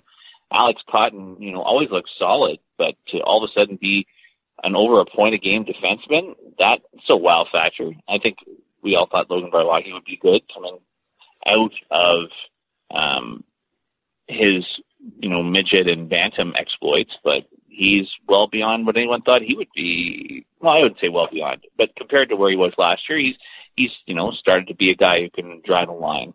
And It's it's a deep team. They've got some very solid defensemen beyond Cotton and Addison offensively. Wilson and Prefontaine on the back end are hard nosed guys who have a veteran experience and have been to some you know significant games. And I think the goaltending was a, a big question mark coming into the year. Yeah. And Tetachuk has really answered those questions. You know, 927 save percentage, 201 goals against average. He's played outstanding hockey, better than almost any, statistically anyway, goaltender we've seen for the Lethbridge Hurricanes, considering the style of game they play. And um, maybe a, a majorly underrated factor in why they've had so much success. Yeah, and I think that's you know you look, we go back to the preseason uh, prognostications uh, by uh, you know the smart guy pundits like uh, you and I. And hindsight, it looks like we underrated or underestimated Lethbridge, but I don't think anybody could have predicted Olivier Okuliar to have this start and Alex Cotton coming out of virtually out of nowhere. I mean, a fifth round pick. He was a rookie last year and had very little production, 11 points. Suddenly he's got 29 in 27 games and who knows, might be getting consideration now for the draft. I mean, he was eligible last year and, and didn't get taken. I don't think anybody expected that he would. And, uh, and yeah, the goaltending situation, terrific job by uh, Carl Tetachuk. And, and Brian Thompson's been good for them when he's been in that too. So, yeah, what a story. We shouldn't say out of nowhere necessarily for Cotton because when you look at his production in his last year of midget at the uh, Yale Hockey Academy prep school, he had 54 points in 32 games. So I think maybe that was the year he made the leap. And when you look at his previous production, uh, the year before he only had 14 points. The year before that he had eight points in 25 games. So the big leap offensively seems to have come uh, in that 16 year old season for him. And then Yeah. You know, he, had, he was all right for them last year. Had a good playoff, and then uh, he's made a leap. But uh, the offense, when you look at that uh, midget season, is maybe not entirely surprising, but certainly not a famous player. All right, well, that's fair. Uh, Shawn Mullin from uh, WHL Unfiltered, my guest here on the Pipeline Show. He's our uh, in the dub segment uh, insider. Um, when I look at other teams in the league, and I know we spoke about uh, this not that long ago with another guest, a, a surprise maybe in the uh, the Western Conference is Spokane in terms of how I think a lot of people expected, and I'm one of them, that if they got Ty Smith back, they'd be the odds-on uh, favorite, at least out of the U.S. division. But so far, they've, I mean, they've been okay, but they haven't been overpowering. Does that surprise you? I don't know. I mean, the U.S. division every year is a dogfight. Yeah. An absolute dogfight. And for whatever reason, five very well managed clubs is a part of it. But you're not going to run away with that division, I don't think, ever, first of all. Um, secondly, you know, you have a new coach, uh, Manny Viveiros, who had instant success in Swift Current, but it wasn't, uh, you know, instant top of the division running away with things success. You have to, you know, get to know your players. They have to get to know your coach. He's making system changes. That takes some time to be perfect. Uh, and I think they're getting good production. So I don't think the, the scoring depth is a, a particular problem with Spokane.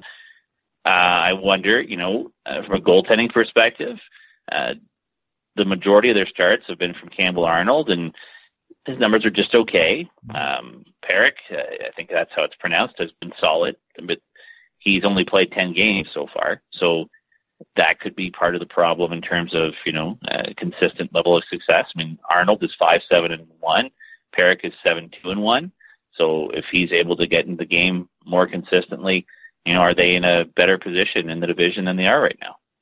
Yeah, I think that's fair. Uh, maybe we'll see that. I think he, he was banged up for a while, wasn't he, on the shelf? I believe so. And so, you know, that adds up pretty quick when you're only not even halfway through the season, right? We're talking at 23 games played. So if you've only had your starter for 10 of those 23 and you're 12 9 2 and 0 like Spokane is, uh, their their goal differential is still a very healthy uh, plus 22. I'm not worried about Spokane yet. I think they're they're still going to be a, a force to be reckoned with. I think the the one thing that I'd say is that Everett being 17 5 and 1 at this point of the year uh, is the big surprise of the division. And you know, if Spokane's got a healthy number one goalie, uh, they're in that mix. But I don't think anyone expected Everett to be quite as good as they are. Well, I knew that the uh, the big question was where the offense was going to come from. Uh, and, you know, Bryce Kindopp is having a terrific year, so is Wyatt Wiley. Uh, but the addition of Cole Fonstad has been fantastic, I think, for both the, the Silvertips and probably for Fonstad as well. Because um, it seemed like in PA the last couple of years he'd kind of gone through his his spurts of uh, production and, and, struggled at times uh, on what was a pretty deep roster. I think this has been a good move for both he and for the Silvertips. Um, two years ago, Fonstad was kind of the straw that stirred the drink offensively for Prince Albert. Then last year, I, I don't want to say he was lost in the shuffle because he still had a good year, but he was nowhere near as vital to the team's scoring attack. Yeah. And that kind of continued. And I think as a player who maybe got used to having the puck on his stick a lot, it'll be a good situation to be in Everett where they rely on him to produce a little more. The other thing we're seeing though is Everett's becoming one of those teams, or always has been, but uh, kind of like Lethbridge, where they're making the most out of guys they have, that plucking the right type of players into their system. I mean, outstanding goaltending every year, but they find a way to compete on a regular basis. It's not a, you know, a roller coaster ride with those franchises right now. The Memorial Cup hosting Kelowna Rockets uh, made a trade earlier this week, uh, and um, I, or maybe it was uh, on the weekend. Um, but they picked up uh, Jaden Joseph uh, from the Moose Jaw Warriors and uh, paid a price for it. They gave up Kobe Moore. They those two players, both overage guys, basically the same amount of production this year. And uh, the uh, Rockets also included a third round pick and a couple other players, at least the rights to them. Uh, what do you make of that trade? First off, to me, and I said it to you before we started. Jaden Joseph doesn't exactly wow me as a uh, as a guy that puts a, a contender over the top. Well, Joseph has been in this situation. Uh, he played some important minutes for the Lethbridge Hurricanes when they were on their run. Uh, he played some important minutes for the Vancouver Giants last year when they went on their run to the final. I think maybe one of the things that would excite Kelowna about a guy like Joseph is his experience in those big games. He wins faceoffs. He's at 58.3% on the dot this year. Uh, to give you an example, that's a really key thing, especially when I kind of look at Kelowna's roster. It doesn't look like they have a ton of guys who uh, who do that. Uh, he wins faceoffs in big moments. He can produce. He can penalty kill. Uh, is he the typical Memorial Cup team 20 year old? No, because typically you have 70, 80 point guys if they're forwards on a Memorial Cup team. But I think they'll give you, you know, that 0.6, 0.7 points per game production and do those key little things while providing some experience and leadership that that team doesn't have a ton of. You know, there's not a lot of guys who've been uh, to the dance that are on the Kelowna Rockets at the moment. So I think they probably like that about him as well. I don't think they're done, but yeah. I certainly think he offers more uh, in that capacity than Kobe Moore would. You've been uh, around, the, obviously, the Swift Current Broncos uh, getting to the Memorial Cup, and uh, they were all in that year. Uh, you saw other teams doing it uh, that year as well, uh, trying to load up, and it it paid off for Swift. Not so much for the other teams, and we've seen other teams in other years who have loaded up. Um, there's a risk to doing it, but it's all about winning, and if it takes you three or four years after winning to get back to being competitive again, I guess that's the price you have to pay. But um, you know, do you think uh, when teams look at what Swift is like right now and what Regina is like right now, do they give pause and and uh, consider maybe not going as all in as uh, those teams did those years? I think you can't help but do that. You know, I think of Saskatoon first of all. Yep, they're the most long-term example of it. How long and painful that process was for the Blades to get back to only making the playoffs last season, considering how long ago they hosted the Memorial Cup. And then all that rebuilding process, and Kirby Dach makes the NHL this year. So their contending window was pretty small. Yeah. Uh, Swift Current and Regina have both absolutely suffered the pain of the moves they made that Memorial Cup season so far this year and last year. They they were right at the bottom of the league the amount of skill on their roster was uh, and is really limited, and the coaching staffs and the general managers for those teams are trying to dig, you know, um, whatever they can uh, out of sort of uh, a pile of misfit toys, so to speak, right? You know, you you, you want to find a guy that slipped through the cracks. You want to find a player that for whatever reason it didn't work in a spot he was in and he's ready to take an opportunity and and turn that into something special but ultimately this is a long term process that starts with last year's draft and they didn't even have their first round picks they had to get first round picks from elsewhere so is it worth it i mean i think you look at the banner and the uh, credit union iplex and a lot of fans would say they would do it all over again because of that experience and what it did for the franchise and invigorated the fan base, but you absolutely are going to suffer for a long time in the process. And as much as people want to point fingers at Dean Brockman or Dave Struch or John Paddock or whomever else, uh, you know, Bob Woods back when he was in Saskatoon and Colin Priestner and, uh, you know, as much as you want to point fingers at them and say they didn't do the job well enough, I mean, we consistently see when teams go that all in and you don't have your own picks when you're bad, it's really tough to recoup and get better quickly. So you have to really think hard when you're in that position. How much is this worth it? Even Red Deer, you know, they're 7 14 0 3 this year. They haven't been a really competitive team since they hosted the Memorial Cup. And at the time, everyone kind of gave them credit for not going quite as over the top as other teams did. But it's still been very difficult for them to get back their footing as a team that's consistently competitive. So Kelowna's got a real tough uh, road ahead here. They're good, but they're not Memorial Cup good. And to get Memorial Cup good with what they have on that roster, they may have to do the types of things that Swift Current and Regina did. You know, Regina made it to the Memorial Cup final. Swift Current won a championship.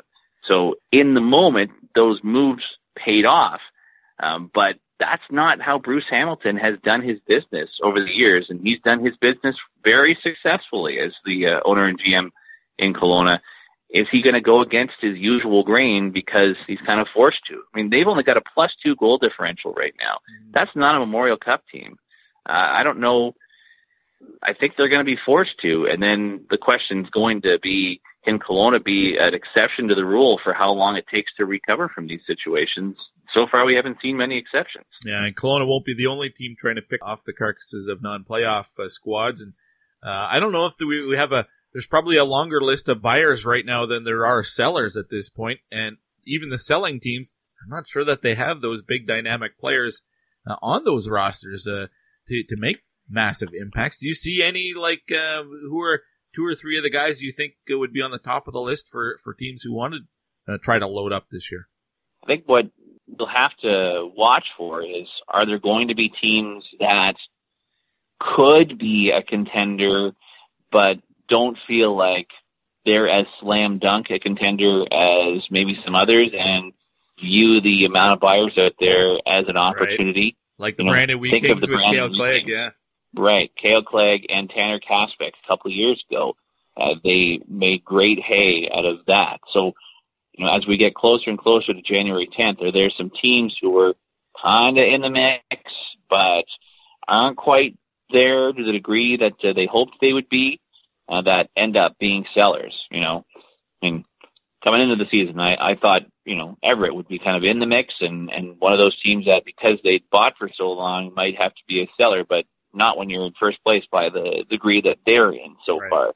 And I, I guess I don't know the answer, you know. Uh, you look at a team like the Medicine Hat Tigers, uh, for example, who are in a real good position. They're 16, 7, 1 and 0. They almost never sell. Uh, if you, you know, look at their actual winning percentage, they're better than any other team in the Central Division. Um, but if they kind of go 500 up to the deadline, you know, do they look at trading a guy like Kemp so that uh, Desjardins has some assets to build with uh, as he develops his own team? I don't think so. You know, it, it's tougher and tougher to find those uh, potential sellers. You know, Saskatoon, um, 13, 12, 1 and 1 on the season right now. This was supposed to be a year where they got Krebs, but not Krebs, they got Kirby Dach back and they had a chance to really go for it. And I don't know how fans in Saskatoon would accept not being in the playoffs again. But if they look at the marketplace and they're kind of hovering around 500, does it make sense for them to try to sell off some of their dynamic assets? Um, you know, Yeah. it's it's tough to right now spot the obvious examples. There's some overages out there, but those overages on the non-competitive teams wouldn't be enough to upgrade the really competitive teams. I think you're looking for uh, a couple of these clubs, the Vancouver Giants. You know, they're only 12, 10, 1 and 1. They're only plus 1 in goal differential as an example. Um, you're looking for some of these clubs that are kind of on the bubble to pull the trigger and say, we're really not going for it this year. So let's try to feed on what could be a pretty good marketplace. You mentioned Peyton Krebs there a second ago, and uh, I wonder what By his, accident. Yeah, yeah, that's fine. what his return uh, means to the Winnipeg Ice, who are in the thick of it in the East Division, and you get a superstar player like that back, and how long it takes him to to round into you know Pey- Peyton Krebs' form. We'll see. You know, we'll have to wait and see. But um, getting a guy like that back, that could vault them back into maybe even contenders for their own division, and if that's the case, then possibly the the conference. Yeah, I don't like Winnipeg as an actual contender as of yet, but I think they're certainly a much improved team. You know, they've got a pretty decent scoring depth in their lineup when that hasn't been the case for years for that Ice franchise. And, you know, guys like Teply and Johnson and McLennan uh, who've been real nice stories for them in terms of taking their production up to another level. They're still very young. And Krebs is a young guy, but he's an exceptional talent. He's going to carry a lot of load. But I don't know if bringing him into the lineup on that roster is enough to call yourself a contender. But I think it's a pretty weak East Division right now. So I think there's certainly an opportunity to finish second place. Yeah. And if there's any flow to uh, the Prince Albert Raiders, and I don't suspect there'll be much flow, but uh, maybe you can put a little scare into them. But I don't think so. I think that's Prince Albert's division to win. Uh, but if Winnipeg could get home ice advantage in the first round of the playoffs in their first season in the league, when you know that franchise has been well out of the playoffs the last few years, that'll be a nice feather in their cap and a real good start, especially to a pretty young group. I think the key is not getting caught up in that and getting into uh, some of the the buying battles that are happening potentially in the Western Hockey League this year. They're still young. Their time isn't now. So uh, I don't think they should, you know, make any costly moves at this point. Yeah, the Winnipeg Ice need goaltending. That to me, that is their biggest flaw, and I can I still can't believe they didn't pick up Dylan Miskew uh, off waivers. They could have got him for nothing, uh, and just had to move out a, a, a defenseman, probably a twenty year old defenseman. I think uh, Miskew would have been a much more impactful player than uh, either of their two 20 year old defensemen, but that's just my opinion. Uh, but they have given up more goals than every team in the league outside of the Red Deer Rebels. uh, at this point. So, uh, unless they shore up that position, I don't think they're going too far. Um, the stats bear that out. You know, they have a team save percentage of 868, which is unwinnable, uh, an unwinnable number. And the fact that they're above 500, or I guess sort of right on that 500 mark, um, with goaltending like that, says they played some good hockey. But you're absolutely right. If they have any interest in, you know, making some noise in the playoffs, because even if they finish second and get home ice advantage, if you get into a playoff series and giving up a bad goal or two every game, that's just devastating to momentum, and you just can't win that way. So they would absolutely have to upgrade that position somehow, and maybe look to do it in such a way that uh, you know it's not just for this year. If you can get a 19 year old or uh, something like that that might be back next year, mm-hmm. maybe that's a move that makes more sense for them. Well, we'll watch for that and uh, any other moves around the league as well. Shawn, uh, we went a long time. I really appreciate your time, and uh, hope we can uh, call you again. It's always a pleasure, Guy. Thank you. Shawn Mullin from WHL Unfiltered and a longtime broadcaster around the uh, Western Hockey League as well, with uh, some of the some of the big stories there and uh, performances around the Western Hockey League right now that uh, I thought were worth talking about. Eight games in the WHL t- tonight. Winnipeg's in Brandon, Calgary hosting Regina. The Saskatoon Blades are in uh, Southern Alberta against the Lethbridge Hurricanes. Kamloops welcomes Portland to town. That should be a good game. Medicine Hat takes on Moose Jaw Swift Current visits Prince Albert. The Vancouver Giants are in Spokane. The Victoria Royals go to Kennewick, Washington to play the Tri City Americans. Uh, the Oil Kings are in action uh, tomorrow afternoon. It's a Battle of Alberta against the Calgary Hitmen. I'll be uh, watching that game and then uh, jumping in the car headed to Red Deer to help uh, broadcast the uh, game Uh, with uh, Cam Moon. So uh, really looking forward to that. Always enjoy working with Cam. One more segment to go this week on the Pipeline Show. It's going to be another 2020 draft spotlight. This time, the player in question is Carter Savoie, leading the entire Alberta Junior Hockey League in scoring right now. This is a, a recruit of the Denver Pioneers and uh, having a terrific season. He's got loads of skill. You can get to know him better next here on the Pipeline Show. Soretsky, Mitchell, one time shot scores! Ian Mitchell, this kid's been red hot here on this road trip. He's got goals in back to back games, and he opens the scoring here. Hi, this is Ian Mitchell of the Spruce Grove Saints, and you're listening to the Pipeline Show.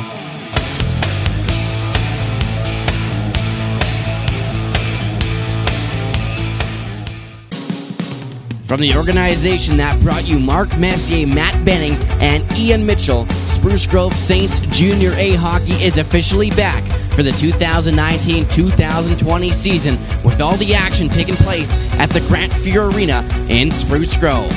With tickets starting at just $15 per person, AJHL Hockey provides some quality entertainment. For more information, visit www.sprucegrovesaints.ca.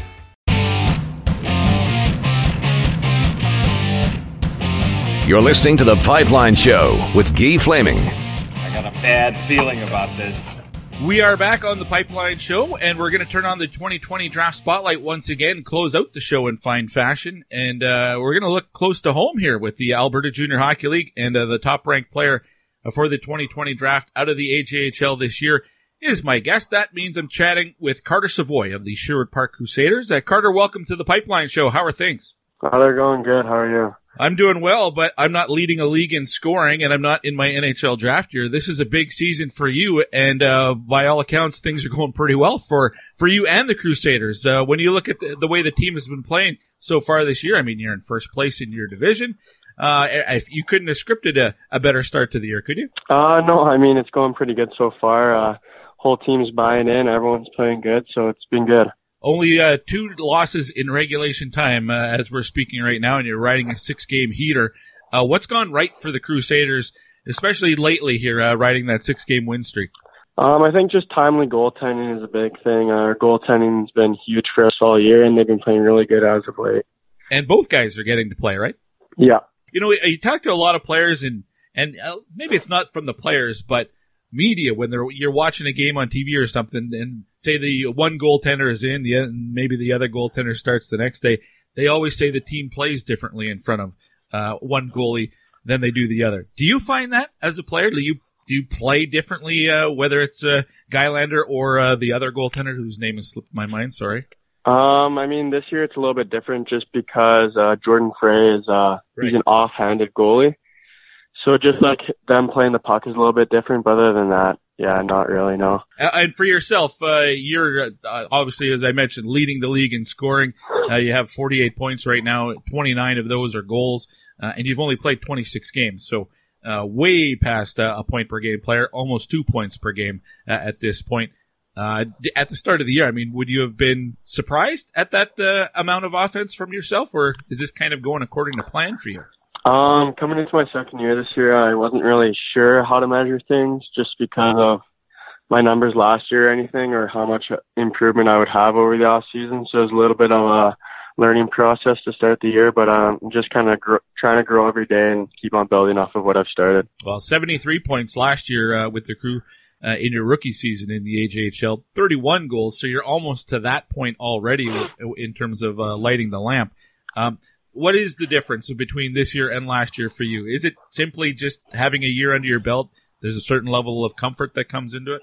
Oh yeah, comfort is a big thing. Uh, confidence is confidence is obviously a big thing with me. My confidence has grown over the last couple of years, and it just keeps on growing. So, Who have your uh, line mates been for the most part this year, Carter, or does it change often? uh, for the most part this year, I played with Arjun Atwell, our uh, our captain this year, and William Zapernick. Okay, and both of those guys top 10 in scoring uh, this year as well in the AJ. No surprise there. Uh, Arjun right behind you. Do you guys have a bit of a, a friendly competition for that scoring race? Uh, no, like, I mean, me, Arjun, Zaps all talk about it at the start of the year. We don't really care who's at the top of the list. We all just want to be there. We all, all want to contribute to the team. So as long as that's happening, we're all good.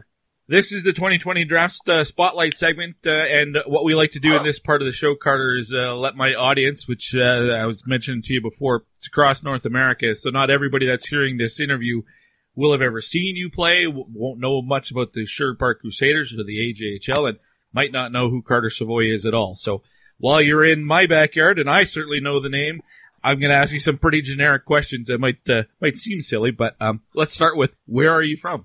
Uh, I grew up, grew up in St. Albert, and I'm still living there. And how old were you when you first started playing? Do you remember?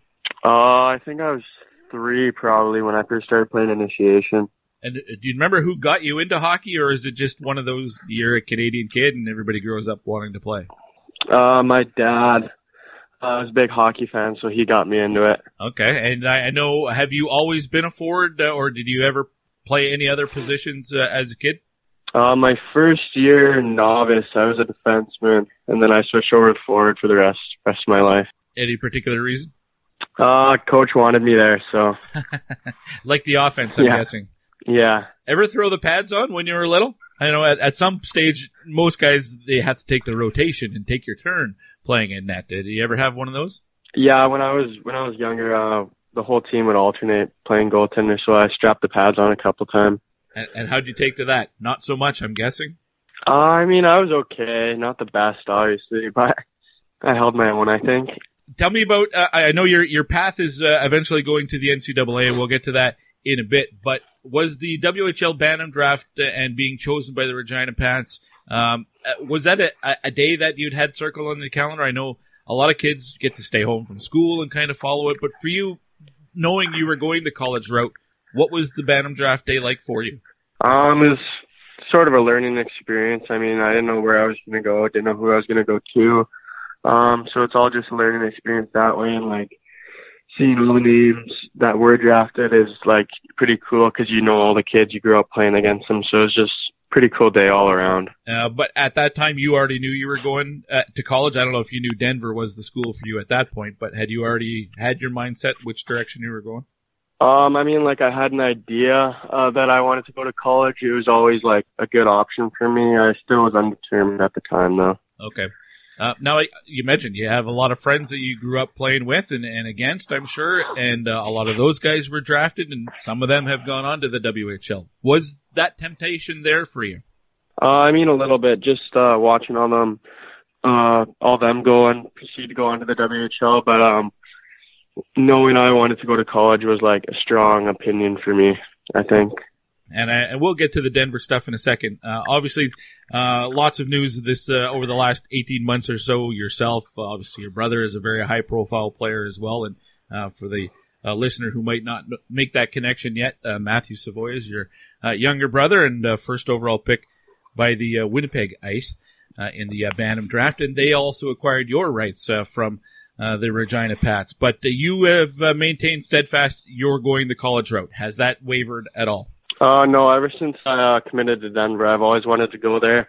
Ever since I went and visited their campus, I fell in love with it. So yeah, it's been the plan. All right, let's talk about Denver and uh, why being a pioneer is the right fit for you. There's been a number of AJHL guys who have gone to that uh, particular school. Ian Mitchell is there right now uh, and is a you know an all star uh, for the Pioneers. But why was it the right school for you? Um, I just like as soon like I said, as soon as I went there, I fell in love with everything. I love the rink. I love the atmosphere around the campus. I love the coaching, um, just everything really. And then obviously me knowing the Mitchell family helped a little bit to go there. So yeah, that was a big part. Okay, I didn't know that uh, you had that connection with uh, their family. I guess not surprising, then not being that far away in Calahoo. Um, now I know you're you're good friends with Michael Benning. He's your teammate uh, with the Crusaders. He's also uh, going to Denver eventually, uh, as is uh, Matthew Davis, goaltender with your arch rival, the Spruce Grove Saints. but nice to know that you'll have some some familiar faces there too. Uh, yeah, for sure. Me and Mike grew up playing together pretty much our whole lives. We're really close, and then uh, I got the honor to play with Matt Davis in Russia this past summer, so that was a good experience too. That reminds me, I forgot all about that. What was that experience like for you uh, playing in the Junior Club World Cup and, and going overseas? And uh, your team did fairly well. Yeah, it was a really good experience. Um, met lots of new faces, uh, new friends for life for sure. Um, we did pretty good. We lost to Russia in the finals. Yeah, uh, they had a pretty good team, so yeah, it was good. Was that your first experience, uh, kind of representing? I guess you were representing the Alberta Junior Hockey League, but it, you're representing Canada in a way as well. Yeah, that that was your first taste of that. Um, I when I was younger, I went to Italy with uh, the Western Canada Selects. Okay. Never gets tiring, though. I would. Uh, I don't imagine. No, that, those are always fun. Yeah. Now you'll have that uh, opportunity, I'm sure, at the uh, World Junior A Challenge uh, here coming up uh, as well. Uh, you're on the camp roster. I, I, don't think it would surprise anybody if you were on that team. Um, you're looking forward to that tournament. Yeah, I'm really looking forward. Um, starts on Sunday. We get to camp. Got to show the coaching staff what I'm made of, so it should be good. For folks who ha- are listening to this and have never seen you play, uh, they're going to pull up your, you know, your your bio uh, at Elite Prospects or something like that, and they're they're going to see five foot nine. I think you're listed at five ten by Central Scouting, but and see huge numbers. Uh, you, but that doesn't really explain what kind of a player you are. So, can you give us a bit of a self uh, scouting report? Um, I think I'm a, an offensive threat every time I touch the ice. Like to make plays with the puck. I like to find the open man on the back door. Um, I think I have pretty good vision and good hockey IQ. So I know I know when I look at your numbers from last year, you had more assists than goals. This year it's the opposite. Is that more? Like we all already know you're a, a playmaker, a skilled playmaker. Was there a conscious effort for you to shoot the puck more this year? Uh, yeah, I think uh, mostly my dad's been really on me the last couple of years just to shoot the puck more and uh, utilize my shot. So I've started doing that a lot more this year, and it's uh, worked out so far. So a couple more questions for you, uh, Carter, and I, I, really appreciate your time. Carter Savoie is my guest uh, of the Sherwood Park Crusaders, and uh, will be with the Denver Pioneers. Uh, what when are you going to Denver? By the way, is it next year or the year after? Uh, I'm still not too sure on that. I think I'm planning on going next year. Okay, I should have mentioned or should have asked you that a little bit earlier. But uh, is the NHL draft on your mind much? I know the rankings come out, the various rankings, and everybody seems to think you're probably you know a top two round or, or three round kind of player but do you think about the draft much, and do you follow, you know, who's got you ranked where? Um, no, not really. I, I, do, I just, I strongly believe in if a team likes you and they're going to draft you. Um, I'm just trying to play my game and uh, show show everyone what I got. So, so there isn't a motivation to be like, I, I want to be in the first round. I want to get to the first round. You don't really, you know, I don't think there's a if you're going to get drafted, it's when you're going to get drafted. But that's not really a, a big thing for you. Uh, no, not really. I mean, just to get drafted would be a huge honor, and uh, I think uh, it doesn't really matter where you get drafted as long as once you get drafted, what you do with it. So. Uh, lastly, I, I have to ask you about your brother, and uh, you know he's getting a lot of hype, obviously, and uh, I'm a younger brother, so I always have the, the, the soft spot for the younger bro- brother, but as the older brother, is there a healthy competition between the two of you? That you know, sibling rivalry goes a long way. It's, uh, do you uh, do you find that you know if you're on the outdoor rink or something, you're you're trying to put him in his place? I mean, yeah, we're we're pretty competitive. We grew up with a rink in our basement, so yeah, we've always had some good battles. What makes him uh, such a talented and, and highly touted player? Oh, he's super special. Just the way he skates, the way he thinks the game. Just, just super special player. You taught him everything he knows. Uh, a couple things, yeah. a couple things. Well, Carter, listen, I really appreciate your time. Uh, best of luck the rest of the way here in the AJ with the with the Crusaders this season. Uh, it's fantastic year so far. Uh, good luck at the World Junior A Challenge, and uh, I hope we get to chat again uh, down the road. Thanks a lot. See ya.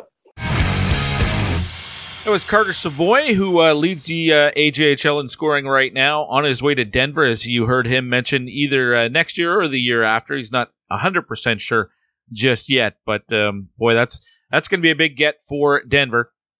Obviously, from a Pioneer standpoint, uh, they had to have been disappointed with the news that uh, Matthew Savoie wasn't going to continue going the college route. But when you look at it, and even if he was going the college route, Matthew Savoie might have never have uh, seen Denver uh, once he's done at the draft, he might step right into the NHL. So who, who knows? You know, Matthew will play. Well, he's playing a little bit this year uh, for the Winnipeg Ice. To this point, has uh, five games under his belt. Uh, but I mean, he'll be a full time uh, WHLer next year. And the year after that, 2022 is his NHL draft year, so he might play those two years and then be done with the WHL. Whereas if he continued going on to the NCAA, he might not get there until after the uh, the 22-23 season anyway. And so as disappointing it is to lose the uh, commitment, it's a body that might not have shown up for you uh, regardless. The Denver Pioneers are going to be just fine. That's a uh, still a very very good program, and they've got lots of players coming, including Carter Savoie. That wraps up this week's episode of the Pipeline Show. I want to thank all four guests that you heard on the program, and uh, looking forward to your feedback at Twitter at TPS underscore Gee. Let me know what you thought of uh, the uh, guest segments that you heard, also the topics at the start of the show that we talked about. Next week on the show, well, it'll be December. We start turning our attention to the uh, World U20 tournament, the World Juniors. But that doesn't mean we won't have a 2020 draft spotlight segment. We'll have an NCAA campus report, CHL insiders, and in the dub segment, everything you've come to know and expect from the Pipeline Show. But as I uh, put as the question of the day, there are other leagues we we need to talk about as well, uh, whether it's U Sport or the NAHL, which is getting a lot of mentions online for the question of the day as well in that thread. Uh, the USHL and the CJHL, lots we can talk about. The American Hockey League, I probably don't talk enough about the AHL here on the program, so maybe we'll do that as well. But between now and then, get out and watch some junior and college hockey so you and I can talk about it next week here on the Pipeline Show. Until then, everybody, I'm Guy Flaming. See ya.